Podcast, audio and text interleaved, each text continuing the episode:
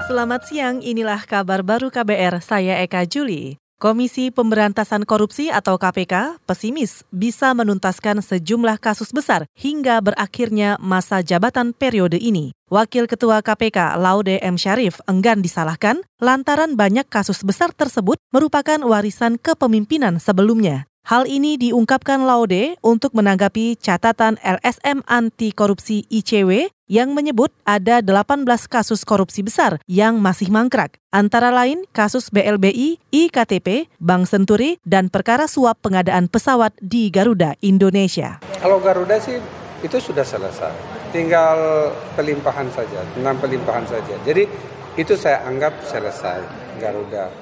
Kalau BLBI uh, akan ada perkembangan yang terang. Iya, yang yang yang terang. Yaitu? Nah, ya saya tidak bisa sebut sekarang. Tapi mudah-mudahan uh, BLBI akan kita selesaikan. Ah, Senturi Senturi ini agak angel tetapi ya kita harus cari buktinya dan macam-macam. Wakil Ketua KPK Laude M. Syarif berharap pimpinan KPK berikutnya mampu menuntaskan kasus-kasus besar yang mangkrak. Saudara, masa kepemimpinan KPK era Agus Raharjo segera berakhir Desember tahun ini. Presiden Joko Widodo berjanji mengumumkan daftar nama panitia seleksi calon pimpinan KPK pekan ini.